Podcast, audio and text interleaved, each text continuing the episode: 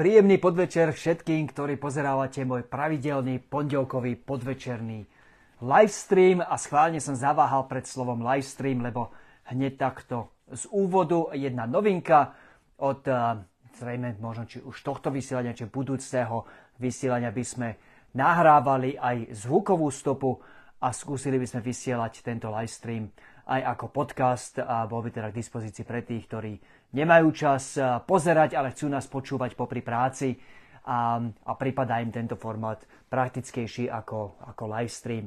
Takže opäť pre všetkých fanúšikov, ktorí ma pozerávate pravidelnejšie, či zo záznamu, či naživo v pondelok podvečer, tak tá skvelá správa je, že pripravujeme aj vysielanie, alebo že e, možnosť, aby sa e, zvuková stopa z tohto live streamu dala počúvať vo forme podcastu a viac noviniek budeme mať pre vás čoskoro témy na dnes. Nie je toho málo, udialo sa vo svete relatívne veľa. Čo znamená, alebo môže znamenať ukrajinská avizovaná jarná ofenzíva pre ďalšiu podporu Ukrajine zo strany krajín slobodného, slobodného sveta, západu a inde. Čo chcela Čína povedať, prípadne čo chcel čínsky veľvyslanec vo Francúzsku povedať výrokmi, ktorým spochybnil nezávislosť bývalých krajín Sovietskeho zväzu a jedna téma avizovaná z domova, ona je taká domovsko-zahraničná alebo cezhraničná, je reakcia na to, použijem slova a účelovo používam slova a pána Pellegriniho, údajne otrávené ukrajinské obilie, z ktorého sa vykolo, nevykulo nič takého. Dnes samozrejme potvrdilo ministerstvo poľnohospodárstva, že žiadne otrave nedošlo. Ak je tu niečo otrávené, je to tá debata o ukrajinskom obilí. Aj k tomu sa chcem dostať. Dobre, ale začneme najskôr tou jarnou ukrajinskou ofenzívou. Mal som tu česť a poviem úprimne aj osobnú radosť môcť stráviť posledných pár dní minulého týždňa v Londýne, meste, kde som 6 rokov žil a pracoval pre jeden skvelú výskumnú organizáciu Center for European Reform, Centrum pre európsku reformu. Čas toho dokonca aj ako poradca snemovne lordov, takže bolo príjemné sa môcť vrátiť nielen do Londýna, dokonca aj do do budovy parlamentu, kde som zastupoval zahraničný výbor na diskusii o európskej bezpečnosti. A chcel som sa podeliť o jeden postreh, e, vynikajúca ukrajinská odborníčka, ne, Ukrajinka, aj odborníčka na Ukrajinu, robí pre prestížny londýnsky think tank, volá sa Chatham House, Orisia. A povedala niečo, čo mi fakt utkelo v pamäti. Povedala, um, jarná ofenzíva, ktorú ukrajinská vláda avizovala, je v niečom aj pasca pasca v tom, že vytvorila očakávania zvratu na boisku na Ukrajine, ktoré ak nebudú naplnené, môže spôsobiť oslabenie podpory západných krajín pre Ukrajinu. Dokonca išla až tak ďaleko, že povedala, že sa trochu bojí, či tá jarná ofenzíva nie je niečo, čo prezident Zelenský cíti, že musí urobiť, lebo pokiaľ nevykáže nejaký pokrok prakticky na bojsku, fyzický pokrok v zmysle postupu ukrajinských vojsk bližšie k dobytiu tých Rusmi okupovaných území, že o tú pomoc západu jednoducho príde. A bol to kruto pravdivý postreh, dobrý postreh. Dúfam, že to ukrajinská vláda nevidí takto, ale hlavne to, o čom sa my vieme pobaviť, a chcem sa pobaviť s vami dnes, nie je o tom, čo robí ukrajinská vláda, ale čo vieme urobiť my ako krajina, ktorá z veľmi pochopiteľných príčin a správnych príčin Ukrajine pomáha, nie preto dokonca by som povedal, že ani, ani zďaleka nie, hlavne preto, lebo máme Ukrajinu radi, či je nám sympatická.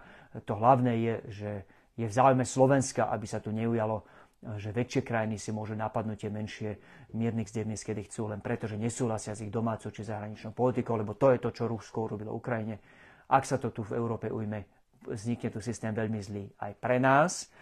A preto Ukrajine pomáhame, aby sa toto pravidlo nikdy neujalo. Pomáhame tým Slovensku. A ak to teda myslíme s tou podporou Ukrajine a podporu sami sebe vážne. Hrozí nám tá pasca tej jarnej ofenzívy, že ak tá Ukrajina neúspeje pre tej jarnej ofenzíve, tak viditeľne, ako si od toho mnohí komentátori slubujú, že tá podpora aj u nás klesne. A odpoveď je úplne úprimne, že to neviem vylúčiť. Viem si živo predstaviť, dostaneme sa nakoniec k tomu tej debate o ukrajinskom obilí o chvíľu, ale viem si živo predstaviť, ako to využije a ani nie taký smer, lebo však v podstate oni v tom majú jasno. A chlapci zo Smeru či z republiky boli proti podpore Ukrajiny od začiatku. a, a boli by hodili Ukrajinu vlkom v podstate od prvého momentu, od toho pomaly 24. februára 2022. Ale viem si živo predstaviť, že ľudia ako strany, ako hlas, či iní, ktorí s touto myšlienkou koketujú, len sa to boja povedať nahlas, koketujú teda s myšlienkou ukončenia vojenskej a inej podpory Ukrajine.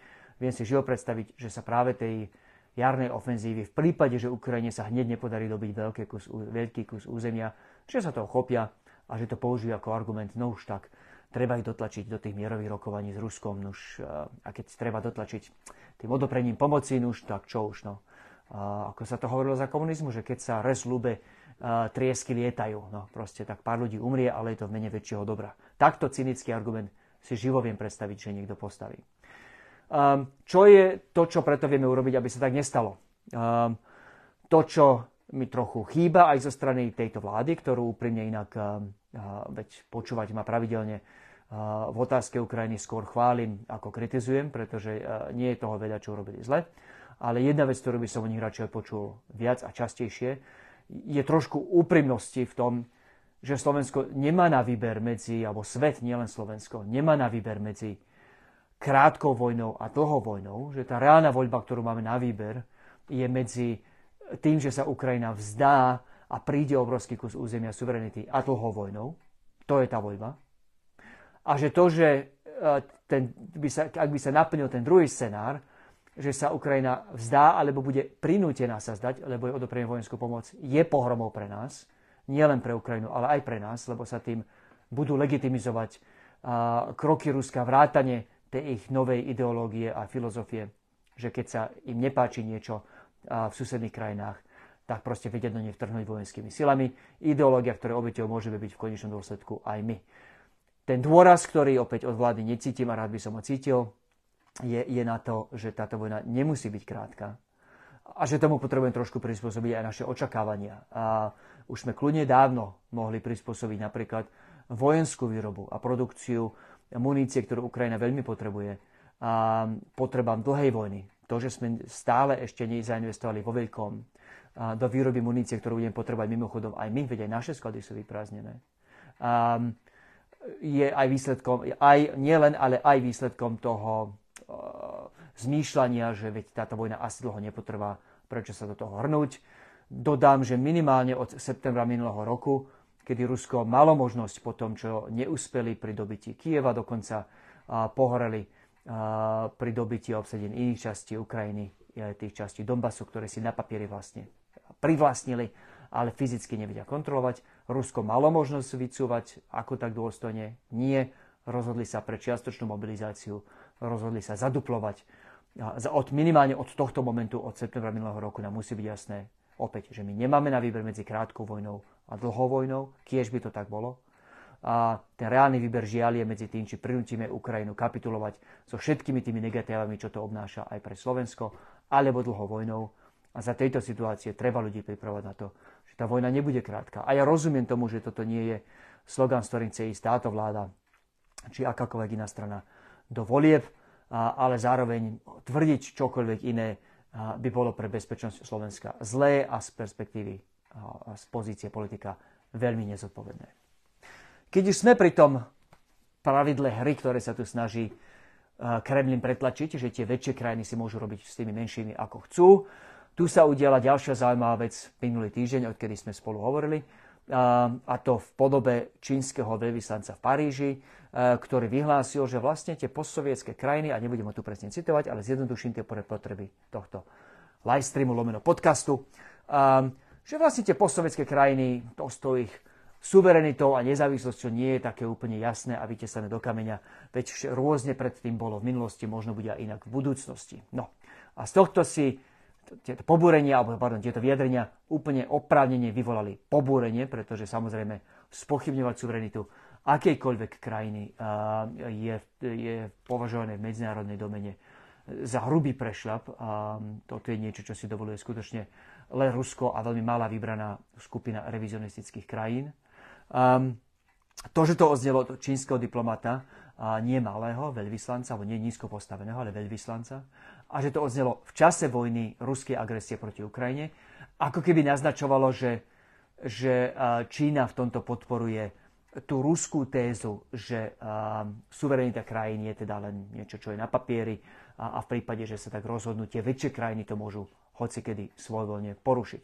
To je jedna interpretácia, ktorá, by sa, ktorá sa logicky natíska na jazyk, pretože opäť toto veľmi nešikovné vyjadrenie čínskeho veľvyslanca prišlo v čase, kedy všetci dumáme nad tým, že ako presne, ús, ako presne ako úzko, ak vôbec, sú Rusko a Čína pri tej agresii Ukrajiny voči Ukrajine prepojené a, a do akej miery, ako ďaleko je až Čína ochotná zájsť. Než však podľahneme tomu pesimistickému vysvetleniu, že Čína tu otvorenie teraz legitimizuje nielen ruské nároky na Ukrajinu, ale vôbec to právo otvoriť hranice a porušiť hranice akéhokoľvek štátu, lebo proste môže, lebo je veľká, um, tak pár takých um, dovedkov k tomu, že ako čínska politika naozaj funguje.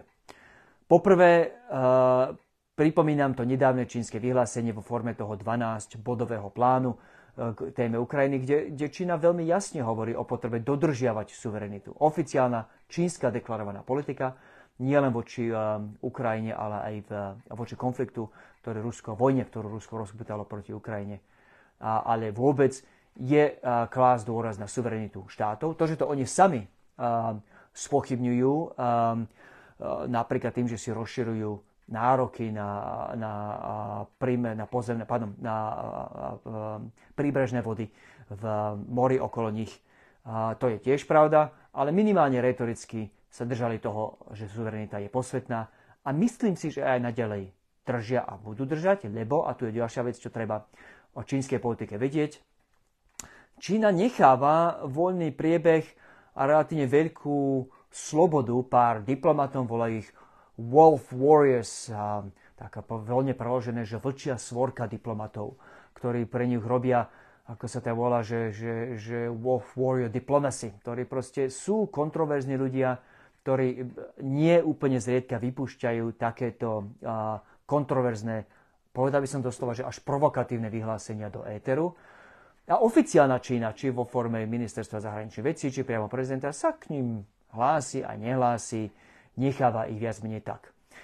Prečo to tak detálne ten kontext vysvetľujem? Hovorím to preto, lebo pre mňa ten záver z celej tejto nešťastnej epizódy, a opäť slovo nešťastná je samo o sebe nešťastné, pretože to tým očividne zľahčujem, nechcem to zľahčovať, žiaden diplomat vo výkone funkcie nesmie predsa spochybniť právo inej krajiny na suverenitu. Um, kam by sme sa tu dostali, tak to by nám tu za chvíľku prekrasoval hranice kde kto. Um, ale ak to neberiem tak smrteľne vážne ako niektorí komentátori, tak preto, lebo nevidím za tým rozhodnutie Číny teraz začať odobriť ruskú politiku prekreslovania hraníc.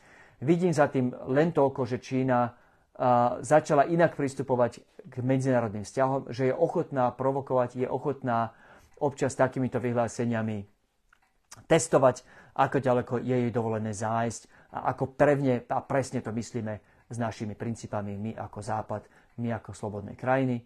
Uh, ono to zväčša nemá žiaden follow-up, žiadne následky, žiadne ďalšie praktické kroky z tých tvrdých, kategorických, občas senziačných vyhlásení potom ani nenasledujú. Opäť mám pocit, že je to skôr pokus testovať a to hlavné ponaučenie z toho nie je opäť, že Čína a, a sa tuto teraz pridala k Rusku v tej kampani prekreslovania hraníc. To hlavné ponaučenie je, že, že Čína už nebude to krajinou, ktorá pred rokmi, dekádami, dekádou kázala, že bude rásť mierumilovnou pokojnou cestou, proste bude pripravená provokatívne a inak hádzať retorické ručné granáty do toho medzinárodného spoločenstva. To je to hlavné ponaučenie a, a z tejto konkrétnej epizódy sa ešte môže ukázať absolútne nič v zmysle uh, čínskej politiky voči Ukrajine a voči štátom alebo suverenite štátov postsovietského zväzu, lebo to nie je samozrejme len Ukrajina. Tých štátov Sovietskeho zväzu bolo veľa a, najviac sa samozrejme urazili krajiny, ktoré už sú v NATO, um, Lotyšsko, Litva a Estónsko. Dobre, keď už sme pri tých uh, krajinách bývalého Sovietskeho zväzu vrátane Ukrajiny, ešte predtým, než to otvorím otázkam, jeden postreh priamo k tej našej nešťastnej domácej epizóde, ktorá začala už teraz je tomu vyše týždňa s údajným nálezom odtráveného obilia v jednom mlyne na juhu Slovenska, čo samozrejme okamžite odštartovalo a, Smer a, Republiku a iných úplne podľa očakávania. Mňa veľmi sklamala reakcia hlasu. Tie reči o otrávenom obilí boli prvoplánové, populistické, kampaňové a, a povedal by som, že, že hamba im za ne. Boli aj iné strany, ktorých reakcia ma sklamala, nebudem do nich tu vrtať a, a, a rýpať. A, ale pre mňa jeden postreh a dôležité ponaučenie, myslím si, pre nás všetkých, čo sme v politike, že, že to pokušenie ísť počas kampane po tých populistických tézach je pre veľa politikov zjavne, dokonca by sa povedal, že možno väčšinu prisilné, ale stojí za to nestrácať ten zdravý úsudok a zdravý rozum. Už krátko po tom, čo celá aféra prepukla, a som v mene progresívneho Slovenska napísal takých pár princípov, ktoré sme aj zverejnili v, na mojom Facebooku a, a v týždenníku Týždeň, dá sa kľudne dohľadať, a kde sme jasne pomenovali, že poprvé so zdravým občanom sa samozrejme nehazarduje, ale počkajme si na výsledky testov, ktoré opäť dnes sa ukázalo, že ministerstvo poľnohospodárstva vyvrátilo svoju pôvodnú informáciu a žiadna otrávená, žiadna pšenica alebo žiadne obilie otrávené nebolo. Čiže už od začiatku sme volali po trpezlivosti a pokoji, žiadno rozduchávaní vášni. Po druhé, nezabúdajme, že pšenica je a, a, a dovoz pšenice a dovoz lacnejšie pšenice je aj súčasťou riešenia tej strašnej, z toho strašného inflačného problému, ktorý tu máme, ten nárast cien potravín ohrozujúci obzvlášť tých najchudobnejších. To neznamená, že to nie je riešenie, ktoré nie je pre niektoré časti slovenskej spoločnosti problematické, dostane sa k tomu, k našim farmárom, ale prípada mi trošku ironické, že doslova 10 dní, možno aj menej pred tým, než sa a, a než začali politici kričať o trávenom obili, väčšina z nich kričala a nariekala nad vysokými cenami potravín a pritom práve zlacnenie tých komodít, čo, k čomu, čo je niečo, k čomu by mohlo prísť, keď sa začnú dovážať vo väčšom komodity z Ukrajiny, je niečo, čo priamo rieši vysoké ceny potravín. Takže je trošku paradoxné, že, že jeden týždeň tvrdíme A a, a, a, a na ďalší deň B a, a, a úplne poprieme niečo spred týždňa. Tretí postrek našim farmárom, tretí dôležitý princíp, samozrejme, že nie všetci v tejto, z tejto hry vzídu v dobrom. Áno, naši výrobcovia komodít, ktorí nestihajú konkurovať s lacnejšou ukrajinskou pšenicou či inými komoditami, si zaslúžia takisto, aby sa na nich nezabudlo. Tie riešenia sú na stole, jedna z nich by bola v prípade, že vedia vykázať že existenčné problémy, čo mimochodom vláda nikdy vykázať nevedela, ona ani vlastne nevie, koľko tej pšenice dovezenej bolo, tak aby vedeli vykázať existenčné problémy. Sú tu riešenia, ako napríklad e, dať určitú, určitý spodný limit na tú cenu obilia, tým, že časť, e, e, v prípade, že tá cena klesne pod časť toho vláda či Európska komisia vykúpi a postupí ďalej organizáciám, ktoré sa venujú potravinovej chudobe. Toto riešenie kľudne podporujeme, lebo opäť nechceme, aby boj s infláciou bol na úkor farmárov, ale dalo sa kľudne robiť jedno aj druhé. A úplne posledný postreh, ktorý bol v tej debate o otrávenom, citujem, hlas o ukrajinskom obilí úplne stratený, táto perspektíva tam vôbec nezaznela, je, že preboha, veď Ukrajina by bola najradšej, keby nemusí vyvážať k nám. Celý tento problém vznikol, pretože Rusko napadlo Ukrajinu a odrezalo tie tradičné exportné cesty, ktoré boli cez eh, Azovské a Čierne more. Ukrajina mimochodom, Ukrajina a Rusko živili spolu uh, krajiny, tie najchudobnejšie krajiny v Afrike, pretože majú relatívne nízke výrobné ceny. Tak práve od nich vykupovalo najviac obilia a iných komodít či Spojené národy, Organizácia Spojených národov, či iné organizácie, ktoré bojujú s potravinovou chudobou. A mimochodom, jedným z výsledkov ruskej agresie je, že práve tie najchudobnejšie krajiny eh, trpia chudobou a hladom ešte viac ako kedykoľvek predtým, pretože ruská agresia veľmi výrazne prispela k tej, tomu narastajúcemu trendu v cenách potravín. Um, takže čo sa týka Ukrajiny, opäť toto nie je z ich strany dumping, že, si, uh, že, to, že to vlastné obilie k nám chodí. Najradšej by ho boli vyvážali, ako ho vyvážali od nezávislosti cez Azov, cez Azovské more a cez Čierne more. Nemajú na výber. Uh, iné cesty im boli Rusmi odrezané. Uh, Európska únia urobila správne, že zdvihla tie kvóty na dovoz ukrajinského obilia do Ukrajiny. Podcenila možno, uh, že ako komplikované bude logisticky to, to obilie vyvážať z tých krajín bezprostredne za hranicami Ukrajiny. Polsko, Maďarsko, Slovensko, Bulharsko, ďalej na západ. To je niečo, s čím máme reálne legitímny dôvod žiadať, aby Európska únia pomohla. Ale opäť riešiť situáciu, ktorá vznikla, ktorá nám vlastne pomohla pri boji s cenami potravín. Tým, že sa obuje, obujeme do Ukrajiny, ako to urobili Smer, Republika či Hlas, Polopolenia, cez, cez všetky čiary a aj na pomery kampane, kde chápem, že ľudia nerobia súdne rozhodnutia, dobré rozhodnutia, to bolo mimoriadne hnusné. A, a, a pre potreby a záujmy Slovenska a, a vyslovene deštruktívne, pretože chceme, aby Ukrajina uspela, lebo ako som už povedal viackrát, je to dobré pre nás a, ako Slovensko a, a pre ľudí, ktorí rozmýšľajú slobodne a ktorým záleží na bezpečnosti v Európe. Super, prejdem na vaše otázky. Máme asi 4 hodinu trošku dlhšie. Prvá otázka Ľubomíra je, či je podľa mňa normálne, keď pán Lavrov, samozrejme ruský minister zahraničných vecí, prednáša na Bezpečnostnej rade OSN. Ľubomír, žiaľ, také sú pravidlá hry. Rusko, ak sa nemýlim, dokonca v týchto momentoch, v týchto dňoch predseda Bezpečnostnej rade OSN. Uh, už do samotného DNA Organizácie Spojených národov bolo vpísané, že proste bude tu 5 stálych členov. Boli to vtedy tých 5 vtedajších jadrových veľmocí. Čína, Rusko, Spojené štáty, Francúzsko a Veľká Británia. Majú absolútne právo veta na všetky rozhodnutia Bezpečnostnej rady a majú samozrejme aj právo predseda Bezpečnostnej rade na rotujúcej báze. Takže Ľubomier, tomuto zabrániť nevieme. Je to smutné, že Rusko to právo má, ale pokiaľ nechceme totálne prepísať pravidla Organizácie Spojených národov, tak toto proste bude. Ja osobne si myslím, že reforma Organizácie Spojených národov je už, už dlhodobejšie na mieste. Tá, tá filozofia, na ktorej boli um, OSN postavené, je tá, že proste týchto 5 krajín bude mať úprimný záujem na, na dodržiavaní svetového mieru. Ukázalo sa, že minimálne jedna z tých krajín um, nemá najmenší problém opäť napadnúť svojho suseda um, a prekrestovať hranice a svojvoľne si privlastňovať obrovské kusy jeho územia. Um, to je situácia, s ktorou charta OSN, um, ten vznik, zakladajúci dokument Organizácie spojených národov jednoducho nerátal.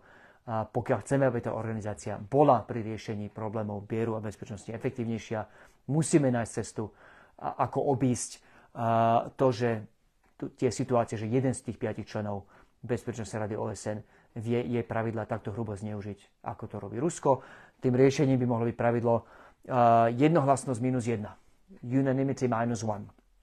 Že, to, že by už nemali tí piati členovia Bezpečnostnej rady absolútne veto, ale, ale, ale keby bol jeden proti, tak by ho tí zvyšní štyria vedeli prehlasovať. To by bolo jedno riešenie. Nie je bez rizik, ale mimochodom bolo by to riešenie, ktoré by v situáciách, kedy aj Spojené štáty nekonali múdro, a, čo sa samozrejme tiež v minulosti urobilo a udialo ani raz. Ja osobne som bol veľkým kritikom vojny v Iraku v roku 2003. A, to je presne situácia, kedy mohli ostatné krajiny povedať a aj z autoritou Bezpečnostnej rady, že nie. Toto, táto vojna je chyba, nie je legitímna a, a preto si myslím, že operácia, že prístup, filozofia alebo pravidlo a jednohlasnosť minus jedna by bolo niečo, čo by nebolo postavené len proti Rusku, bolo by to vlastne rovnako umožnilo efektívnejší zásah a, a efektívnejšie slovo a hlas OSN aj v prípade americkej vojny proti Iraku. Fajn, ďalšia otázka. Um, Oliver sa pýta, uh, brazilský prezident Lula de Silva chce vytvoriť podmienky pre vyjednávanie o miery na Ukrajine vraj je, je v lepšom prípade dosť zhovievavý k Rusku. Aká je v otázke pomoci pre Ukrajinu pozícia Brazílie? Výborná otázka, Oliver. Pozrite sa, je, je tu viacero krajín, Brazília nie je jediná. A, popri Brazílii samozrejme samotné Rusko, a Čína, možno by som sa pridal aj Južnú Afriku. A krajiny, ktoré sa voľne združujú do toho združenia BRIC, akronym BRIC, Brazília, Rusko, India, Čína a koho som vynechal, BRIC, všetko. A S je tá South Africa, Južná Afrika. Krajiny, ktoré rozmýšľajú podobne, majú tendenciu voľne spolu držať. A, a poviem, že v tejto situácii, Oliver, to možno nie je úplne zlé. Ja si neviem predstaviť situáciu, ako by Čína sama vedela sprostredkovať nejakú mierovú dohodu, až tie podmienky pre skutočne vzniknú, teraz tu nie sú, ale ak by raz niekedy vzniknú, potom bude treba ešte stále riešiť, že ako, že ako presne tie rokovania majú prebehnúť. Um, Čína sama nebude môcť hrať e, úlohu objektívneho mediátora, pretože ako tým vyhlásením uh, ich veľvyslanci vo Francúzsku dokázali tak nepristupujú k potrebám Ukrajiny. Citlivo Ukrajinej nikdy nezoberie podľa mňa za úplne legitímneho mediátora, aj keď občas tým sa oni sami flirtujú a naznačujú, ale neviem si to celkom dobre v konečnom dôsledku predstaviť. A preto si viem predstaviť, že by nejednali spolu priamo Rusko a, a Ukrajina, čo by nebolo a zrejme po takto krutej, krvavej a, a, a trpkej vojne ani možné, ale že by ich zastúpili väčšie skupiny krajín, bloky krajín, a, a práve niekto v nejaké regionálne zoskupenie na, na pôdorise toho, tých BRICS, Brazília, Rusko, India, Čína, Južná Afrika, by mohli byť tými, ktorí a, a, pomáhajú dotlačiť aj Rusko niekedy k tým ťažkým kompromisom, ktoré by Rusko bez straty tváre, keby priamo samé rokovalo, asi neurobilo. Takže nevidím tú brazilskú úlohu ako úplne deštruktívnu alebo nešťastnú. Za určitých okolností si viem predstaviť, ako by Brazília vedela aj konštruktívne pomôcť. Lubomír, toto nie je ani otázka, ale postrach, ďaká za ňo. A píšete, že insekticídy, insekticídy, pesticídy, herbicídy sa v poľnohospodárstve bežne používajú, no štáty majú rôzne normy ich použitia, takže nič nebolo otrávené. A, áno, Lubomír, ja nie som poľnohospodár, ale nechal som si vysvetliť ten pesticíd, ktorý údajne bol nájdený a, a, a pripomínam, že ministerstvo poľnohospodárstva dnes povedalo, že dodatočné testy nepotvrdili ten pôvodný nález, um, takže, takže asi tak. Ale aj keby sa bol býval potvrdil ten pôvodný nález, tak, sme sa, tak sa bavíme o tom, že, že nešlo samozrejme o nič otráveného. Boli tam pesticídy, ktoré boli bežne používané. Údajne tam boli pesticídy, ktoré boli bežne používané aj u nás do roku 2019 a dodnes je nejaká miera nálezu tých pesticídov aj v našom obili legitímna. Tá, ten pôvodný nález vraj prekročil tú mieru, ktorá je už od roku 2019 u nás nelegálna. Dodatočný nález to nepotvrdil. Takže Ľubomír, súhlasím s vami. Možno v jednej veci sa od, odchýlim. Nemyslím si, že by sme mali robiť výnimky pre ukrajinské obilie a pokiaľ tu teda platia pravidlá fitosanitárne, nemyslím si, že by sme mali ohýbať a ak by sa bolo bývalo potvrdilo, že tie, tie nálezy pesticídov sú skutočne zásadne vyššie, ako pripúšťa dnešná norma, a tak nie je fér, že používame iné pravidlá na našich farmárov a iné na ukrajinských. To by zase, a, zase odtiaľ potiaľ, to si myslím, že by nebolo košer.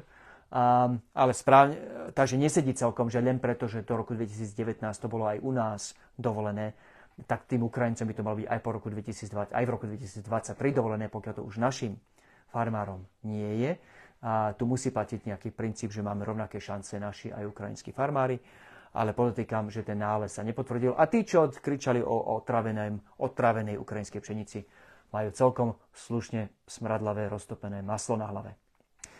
Dobre, Eva sa píše, obilie, eh, pardon, Eva píše, obilie z Ukrajiny sa malo vyviesť hľadujúcim do Afriky, miesto toho profitujú priekupníci v Európe. Kto teda nakrmí Afriku? Výborná otázka, Eva, lebo opäť dávate mi možnosť pripomenúť to, čo som povedal už pred asi pol hodinou a, a nesmieme na to zabudnať, že opäť ruská agresia voči Ukrajine je katastrofou pre Ukrajinu, ale pohromou aj pre veľkú časť rozvojového sveta, lebo Ukrajina, aj Rusko, ale aj Ukrajina krmili veľkú časť rozvojového sveta svojou relatívne lacnou pšenicou a iným obilím, inými komoditami.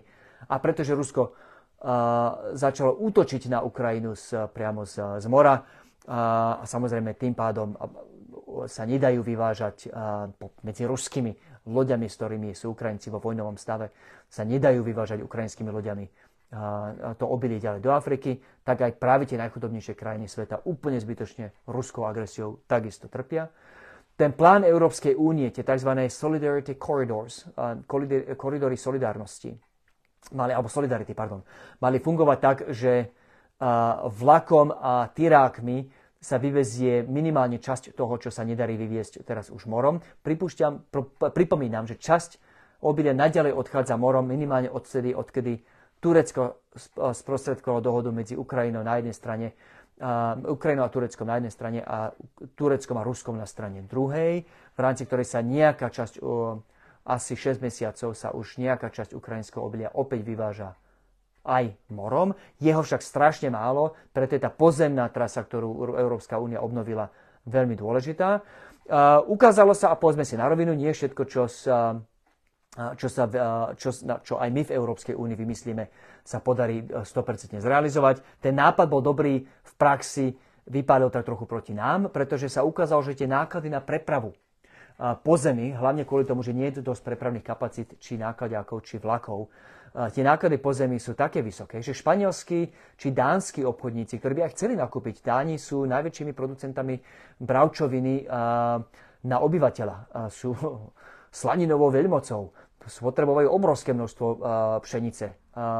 Potrebujú obrovské množstvo nakúpiť. Ale Žiaľ, tá preprava po zemi, ten koridor, ktorý sme vymysleli cez eh, Európsku úniu a v praxi umožnili zdvihnutím kvót pre ukrajinské obilie, ten koridor sa ukázal byť taký drahý, že keď som čítal analýzy vo Financial Times a inde, tak vyšlo lacnejšie pre Španielov nakupovať pšenicu loďami z Latinskej Ameriky, ako ju doviesť vlakom z Poľska, kde už teda sa ju z Ukrajiny podarilo vyviesť. Takže jedno z tých ďalších riešení, ktoré sa ponúka, okrem toho, že sme teda mohli časť toho ukrajinského obilia vykúpiť a poslať priamo do tých krajín Afriky, kde Eva správne píše, dnes už nie je, tak jedna z tých častí, jedna z tých riešení, ako lepšie zásobiť trh v Európe, je to, že by, mohla, že by mohli, mohla Európska únia prispieť aj transportnými kapacitami, či finančne, či priamo s kapacitami, pokiaľ nejaké existujú. A bolo by celkom fajn, keby to obilie aj v rámci Európy cirkulovalo trošku voľnejšie jednoducho ekonomika, a nie sú to len to úžera priekupníkov, ako naznačujete, jednoducho, jednoduchá ekonomika, náklady, výdavky káže, že proste ak je to príliš drahé prepravať pozemie do Španielska, tak väčšina sa predá u nás a treba vyriešiť, prečo je to príliš drahé. Fajn, idem ďalej. Katka Meli sa pýta, aké je stanovisko PS v spojení hlasu, s hlasom po voľbách. Otázka, ktorú bola položená samozrejme aj nášmu predsedovi Michalovi Šimečkovi včera v debate o, a, s Igorom Matovičom a, a nepoviem vám nič iné, čo nehovoril, nepovedal ani Michal Šimečka, ani čo hovorím ja už v tomto live streame už dlhšie, uh, že, že na túto otázku je priskoro. Poprvé, uh, je, je trošku arogantné už teraz robiť koalície, keď voliči ešte nerozhodli. Uh, nikdy na Slovensku v mojej pamäti neskončili voľby tak, ako prieskumy 5 mesiacov predtým ukazovali. Uh, Hlas na to môže byť oveľa lepšie, môže byť na tom oveľa horšie. Celá táto otázka môže byť úplne nerelevantná 30. septembra 2023. Ďalší, ďalšia veľmi dôležitá námietka pre mňa, prečo nechcem túto otázku teraz, nie že nechcem riešiť, prečo nemá význam riešiť, je tá, že ja, ja chcem vidieť úplne, že ako sa hlas vo voľbách a v tejto kampani vyfarbí. Uh, povedal som uh, pánu Tomášovi, Erikovi Tomášovi v sobotných dialogov pred pár týždňami, kľudne to poviem tu znovu hlas chce byť za pekných aj u voličov Smeru, ktorých sa snažia získať, alebo získať späť, lebo Smer im začal úspešne opäť kradnúť a si ich začal úspešne privlastňovať. Ale hlas chce byť za pekných aj v západných salónoch, preto proste jeden mesiac sú proti obranej zmluve v USA, hoci tvrdia, tvrdia že sú samozrejme za spojenectva, ale o pár mesiacov neskôr sú za pomoc Ukrajine, dokonca sú dodávku MIGov za správnych okolností a potom zase o dva týždne otočia a už kričia o ukrajinskom otrávenom obili. Proste nechcú ísť z rušky dolu, hrajú to na všetky strany. povedať teraz, či a áno s hlasom by bola hlúposť už len preto, že úprimne my nevieme, aký hlas, ako, akú kampaň hlas bude viesť a, a ako sa reálne vyfarbia. Takže Katka, toto nie je z našej strany alibizmus fakt si myslím, že čokoľvek by sme teraz povedali, by sa ukázalo byť, sa, sa úplne pokojne môže byť ukázať, sa úplne pokojne môže ukázať to 30. septembra za prekonané a možno naivné. A Marian sa pýta, možno posledná otázka, pretože nám už za chvíľku dochádza čas. Či rátame aj so spoluprácou s Borisom Kolárom? Nebolo by dobre ho izolovať na politickej scéne kvôli homofóbnym názorom?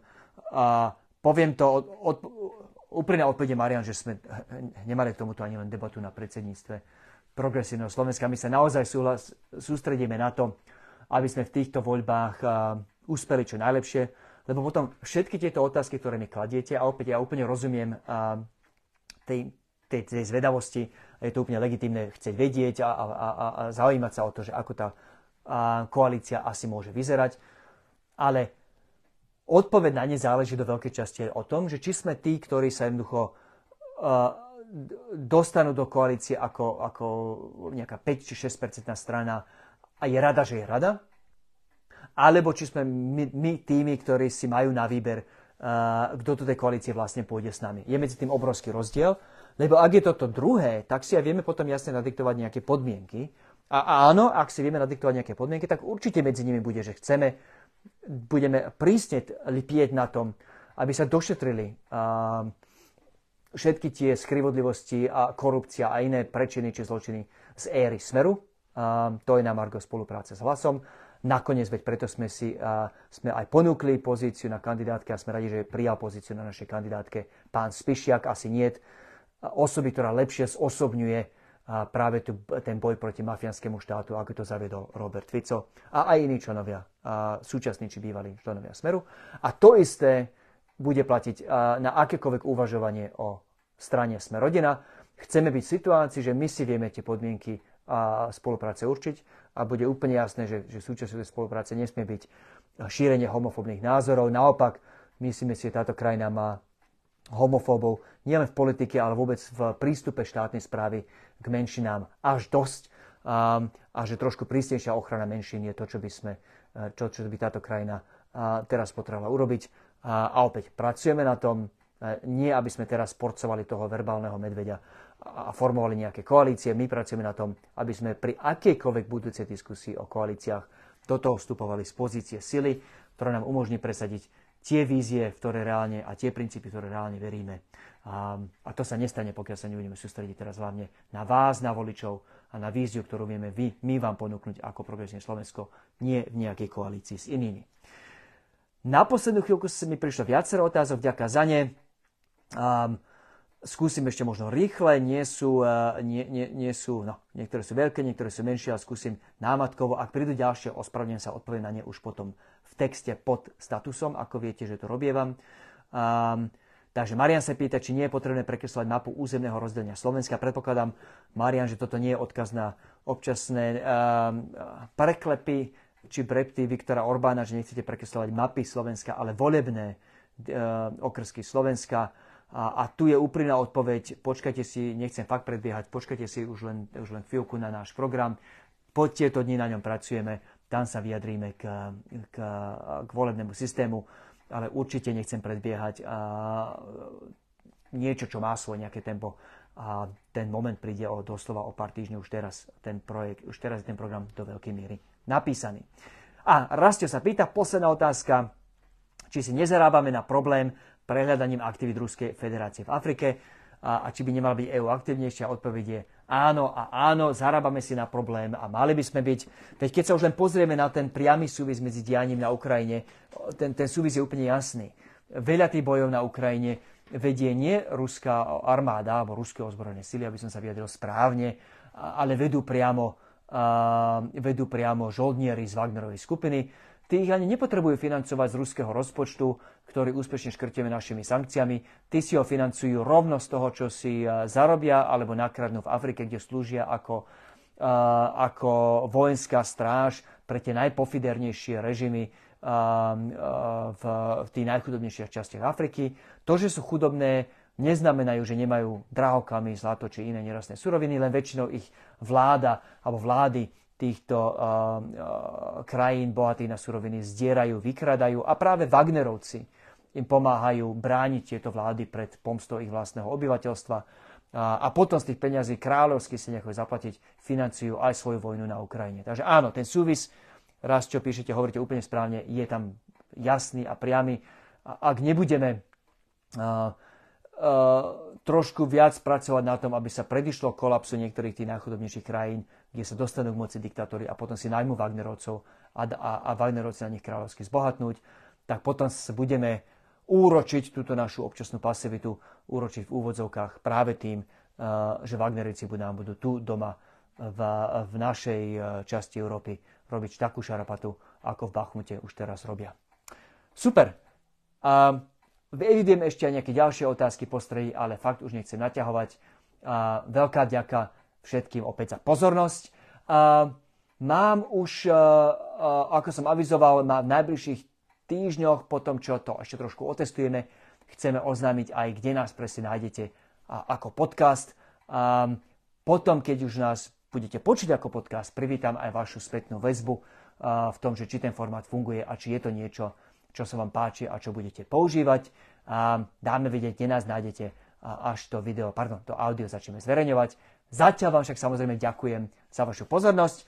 Budúci týždeň, aj budúci aj týždeň potom sú sviatky. v pondelky. Takže nebudeme robiť tradičné live streamy v pondelok. Zatiaľ pracovný plán a zverejním ho dopredu, dostatočne dopredu je urobiť môj tradičný live stream v útorok a nahradiť pondelky útorkami. Opäť aj 1. mája, aj 9. mája sú štátne sviatky, takže budeme sa počuť na 99% budúci útorok namiesto pondelka a vtedy to už bude tesne pred začiatkom parlamentnej schôdze, čiže si preberieme aj to, čo nás čaká a neminie v parlamente.